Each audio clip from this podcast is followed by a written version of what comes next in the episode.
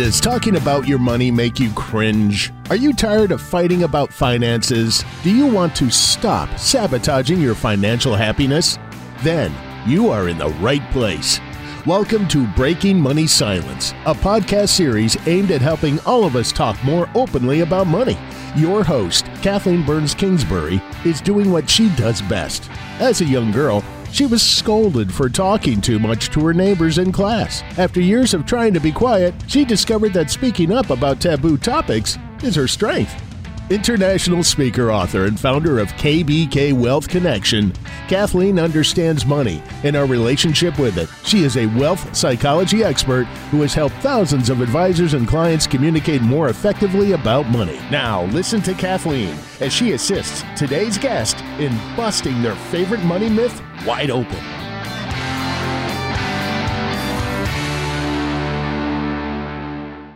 I am thrilled to have my guest, Adrienne Penta, today, the Executive Director for the Center for Women and Wealth at Brown Brothers Harriman.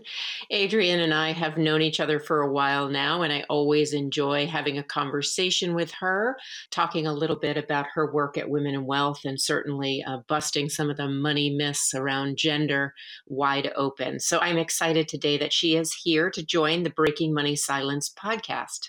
Let me tell you a little bit about Adrienne before before I welcome her officially uh, to our call today. Adrienne Penta is truly a Breaking Money Silence revolutionary. She is somebody who, like I said, is the executive director at Brown Brothers and Harriman. Um, she is uh, passionate about helping advisors and the women they serve engage in the creation of integrated, holistic wealth plans that help them accomplish their goals. In other words, she truly understands what female clients want, how to help advisors work with women and women in partnerships and women in families. And the Center for Women and Wealth really seeks to create a dynamic and exclusive environment where women can engage in these conversations about wealth family, and leadership. So she is a breaking money silence revolutionary.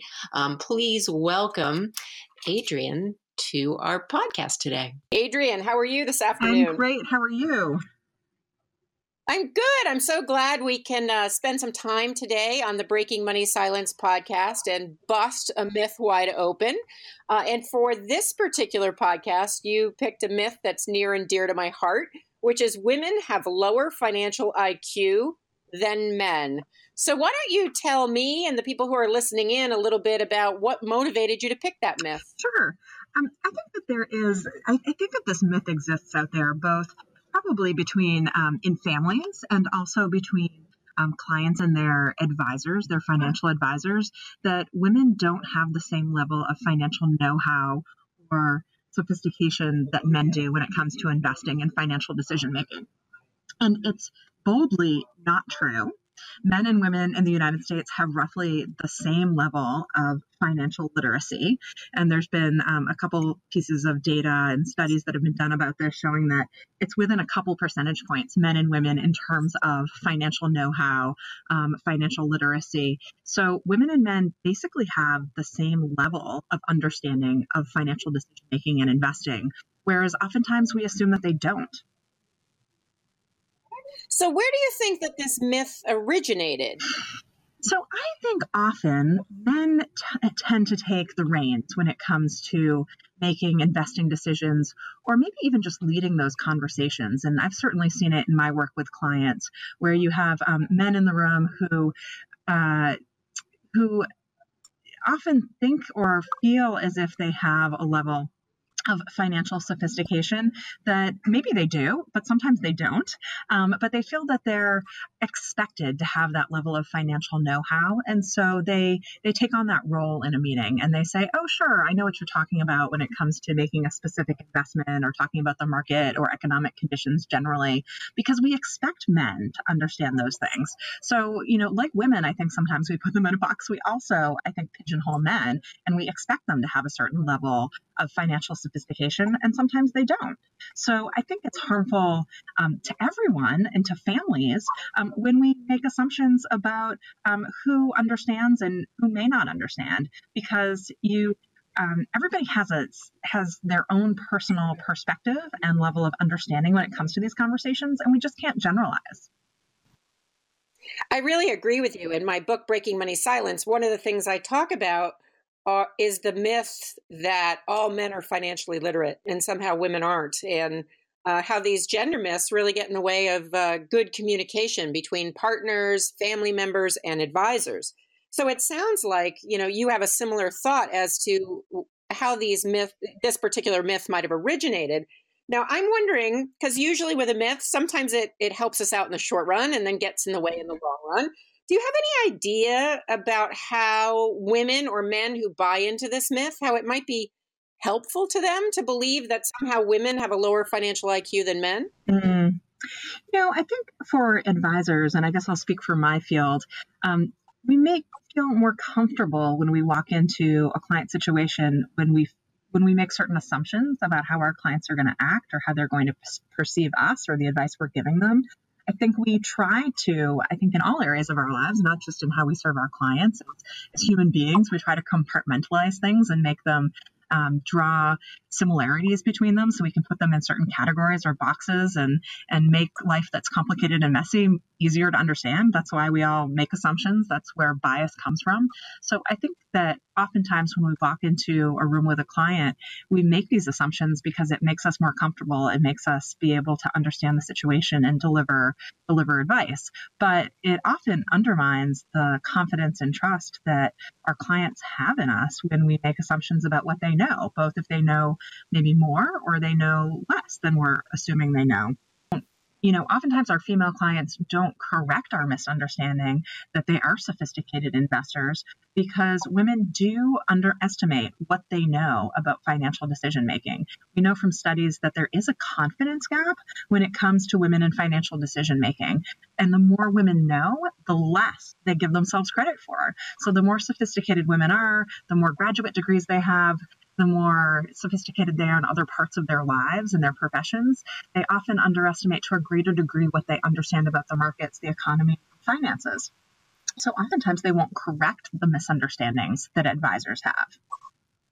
It's almost a self-fulfilling prophecy and it's it's interesting because it leads to this disconnect between women, their partners, their advisors, and I know that women are socialized sometimes to show their vulnerability or to say what they're not good at as a way of connecting uh, with another person, whereas men are socialized to sometimes act overconfident or act as if. And it seems like these gender stereotypes, whether it's around women or men or how they are supposed to appear in front of other people, is the thing that often makes it difficult for us to move the needle forward in terms of the financial literacy crisis in this country. I think you're absolutely right, Kathleen. And I think that the bottom line here is that we all need to check the assumptions we make, whether we're working with our own families around financial decision making, our own spouses, or whether we're working with clients as advisors. Because the bias that we bring into those conversations or the assumptions that we make about the folks in the room really don't serve us well. We should start from a position of real curiosity about um, what do you know? What do you want to know? What are the questions you have? How can I help you? What can I bring to the conversation? Versus coming into the conversation as an expert and ready to teach, um, ready to give information only as a way to add value. So that's one of the things that we've, we've spent a lot of time on here um, at Brown Brothers, specifically with the Center for Women and Wealth, is how do we change our mindset as advisors to a real um, a place of curiosity, a place of how can I help versus um, wearing our expert hat all the time and saying, "Hey, I've seen this a million times before," or "Let me give you all the information that I have about about investing or the economy or planning or, whatever it may be." So I think that's a great tip for an advisor and certainly important for women and men who are working with advisors to know. Mm-hmm. I'm wondering, what are your thoughts about women who are listening in uh, who may buy into the myth that, oh, you know what, I, I just am not going to be as skilled around money as my male partner or my mm-hmm. father or my brother. Do you have any thoughts about how they can bust this myth wide open in their lives? So I think the first place is to know that generally speaking, men and women have the same level of financial understanding. That's what the data shows us. Studies have been done where they ask men and women the same questions, basic questions about the economy and the markets, and it shows that men and women have basically the same understanding of those subject matters. So that's the first thing, knowing that you are actually pretty much in the middle of the pack with everybody else, men or women, uh, and that your your financial understanding probably not well below average. I think the second thing that you can do in your own specific family or your own specific conversation, whether you're having it with an advisor or a friend or um, your husband or your wife, is to to ask questions and to be inquisitive and to say, "Hey, I don't I don't know what a benchmark means. Do you know what that means?" And I think more often than not, you know, when you have a question about uh, a financial term, you know, all this jargon that our that our industry uses, more often than not, folks around you aren't going to understand those terms either. And I think you can really you can take it as an opportunity to learn together rather than having to compare who knows more and who's coming to the table with more information. I think those are great tips. Now, for men uh, who are in these meetings, maybe with their wives or their daughters, mm. any thoughts about how men can bust this myth uh, open or how men can start to look at their own relationship with money and, and be able to say, hey, you know, maybe I could learn more about finance, even though I'm supposed to act as if I know everything. You know, what advice would you give the men? Yeah, you know, I'd say I think there's a lot of opportunity there because as we started the conversation, I think that we also put men in boxes and we don't allow them to air their questions and to be inquisitive and to to put their lack of knowledge on the table sometimes. So as advisors, I think we can serve all of our clients well by allowing them to ask questions to create the space for that type of conversation to say something like, "Hey, I know I used some terms that may not be familiar to you. Um, how about I how about I define those terms for you? Or do you have any questions about that? Or let's stop there and review what I've said, so that you're not singling out anybody around the table, men or women, uh, for their lack of understanding, but you're really just allowing space for questions to come very naturally to the surface and not making anybody feel um, badly for for asking them. And I think that men can benefit from the same information that women can in terms of we all basically have an average understanding of financial markets for those of us who are not in this industry. And asking a question is probably a gift to everybody else in the room as well. If you don't understand what your advisor is trying to convey to you, chances are the other people at the table don't either, whether it's your children or your parents or your your spouse or your you know other other folks that may be sitting at the table alongside you so asking a question often opens up a very good conversation so i'd encourage both men and women to slow the conversation down and to really understand the basics before they allow the conversation to get too much further along so, you know, what I'm hearing is advisors need to be more curious. Clients need to definitely speak up if they're working with an advisor and, and stop him or her if they mm-hmm. need a further explanation uh, or are not understanding something. And so, you know, overall, I guess this really lends itself to just being more collaborative when we're engaging in financial conversations. Um, I know your work uh, at the firm and at the Women in Wealth Center really is towards empowering women and the advisors that serve them. Can you talk a little bit more about how uh, your particular firm might be collaborative in meeting with women and with families? Mm-hmm. So, for sure, thank you for giving me the opportunity. Um, the Brown Brothers Harriman Center for Women and Wealth is really focused on supporting and engaging women both as they create wealth and then manage it for themselves and their families. And we feel very strongly that women have to be at the table and have to be part of the conversation. We know from our experience that when families come together to make financial decisions, that they make better decisions that are more viable for the lo- for the long term when all of the stakeholders are at the table, not just the patriarch or the matriarch, but really everybody comes together for the conversation. It's the same thing that we see in the corporate context when we talk about diverse teams create better outcomes. It's the same thing with families. When you have diverse perspectives around the table, you actually have a better outcome long term for the family that is going to be more sustainable and is actually going to um, be lead to further success. So we really feel strongly, and we talk to our clients all the time about making sure that everybody's represented, that you have the husband and the wife and adult children and other decision makers who may influence whether it be an estate planning decision, charitable giving, or financial planning decision. So I think that's one of the ways that we really emphasize that this process has to be collaborative. This decision has to be collaborative.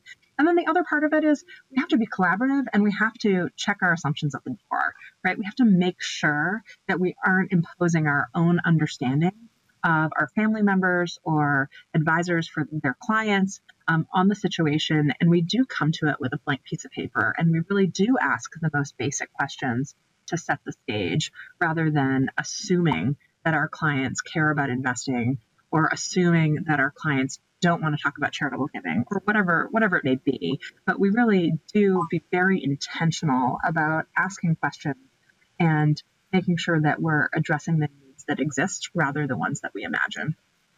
So I'm going to play devil's advocate. I'm listening to this podcast right now, and maybe mm-hmm. I am a husband of somebody who really wants his uh, wife or partner more involved in the process, or I'm a wife who, you know, maybe is a little reluctant, but but thinks maybe I should be more involved in the process.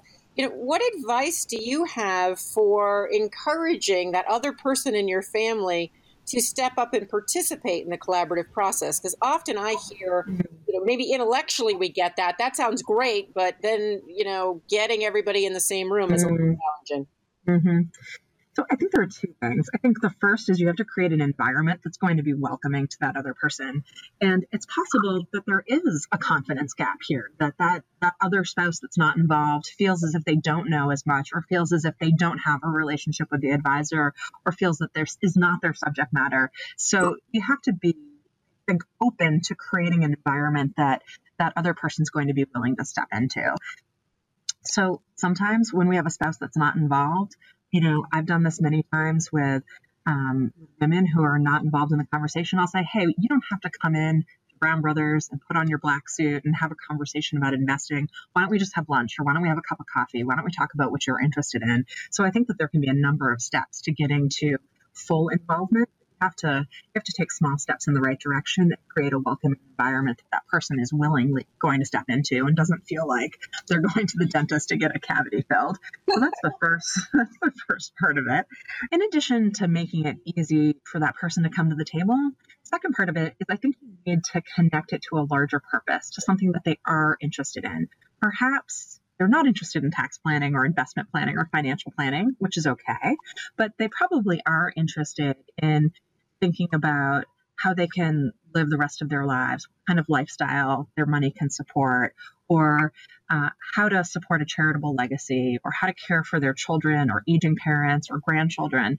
So if you can connect the conversation about finances to a bigger, more important subject matter for that person, I think you're more likely to get them to come to the table something we say often is money is simply a means to an end. Money is not something that we that we take care of and we um, think about just for the sake of money. It's because it enables us to do other things. So if you can connect it to that end, I think you're more likely to get somebody who's reticent to the table to talk about financial planning and investing. I absolutely agree. And I think uh, more and more, even if you're thinking about not just an advisor reaching out to a client, but if you're thinking about hey, I really want my partner to talk more about money with me, or at least, you know, sit down and talk about the taxes, even though it's not an exciting topic. Think about, you know, what would bridge that gap? What part of tax planning they might this, you know, my partner be interested in? And, you know, maybe it's just, hey, if we get, you know, money back, this is what we can spend the money on, or we can save the money. Um, so really trying to, to meet the other person where they're at, I think is such great advice. And um, the Center of Women and Wealth has a wonderful publication. Uh, it's something that I read each month or each quarter uh, when I get it, and they have some great stats in it. Can you tell the listeners a little bit about that magazine and also if it's available for everyone or if there's a way in which they can get a sample copy, something like that? I, I just think it's a great resource. Thanks, Kathleen. And it is available to everybody, and we welcome all of your readers to go online and check it out. It's available digitally at um, on our website at www.bbh.com slash women in wealth. You can find all of the back issues there as well. And if you'd like a hard copy, an actual paper copy, as many do, you can sign up to receive it in hard copy on our website as well. And that publication is really focused on a lot of what we just talked about today, uh, which is conversations at the intersection of family wealth and values.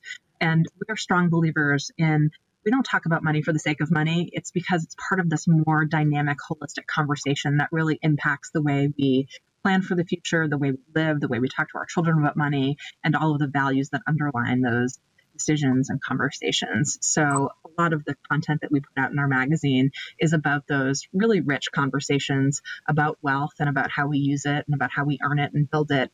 That um, is not is not one dimensional. It's very multidimensional.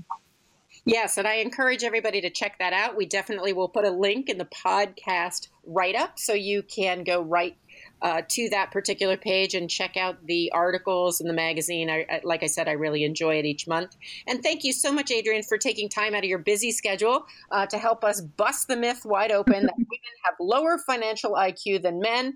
Uh, what my key takeaway is is that in this country, a lot of us struggle with uh, having greater financial knowledge and being curious and asking questions and engaging a thoughtful advisor advisor in the process would really uh, make a lot of sense. So thank you so much for your time.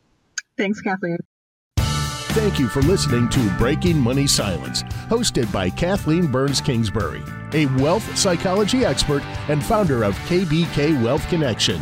If you like what you heard, then check out more podcasts at breakingmoneysilence.com or subscribe on itunes.com. Need a fun, engaging speaker for your next event? Go to kbkwealthconnection.com and find out how to book Kathleen today.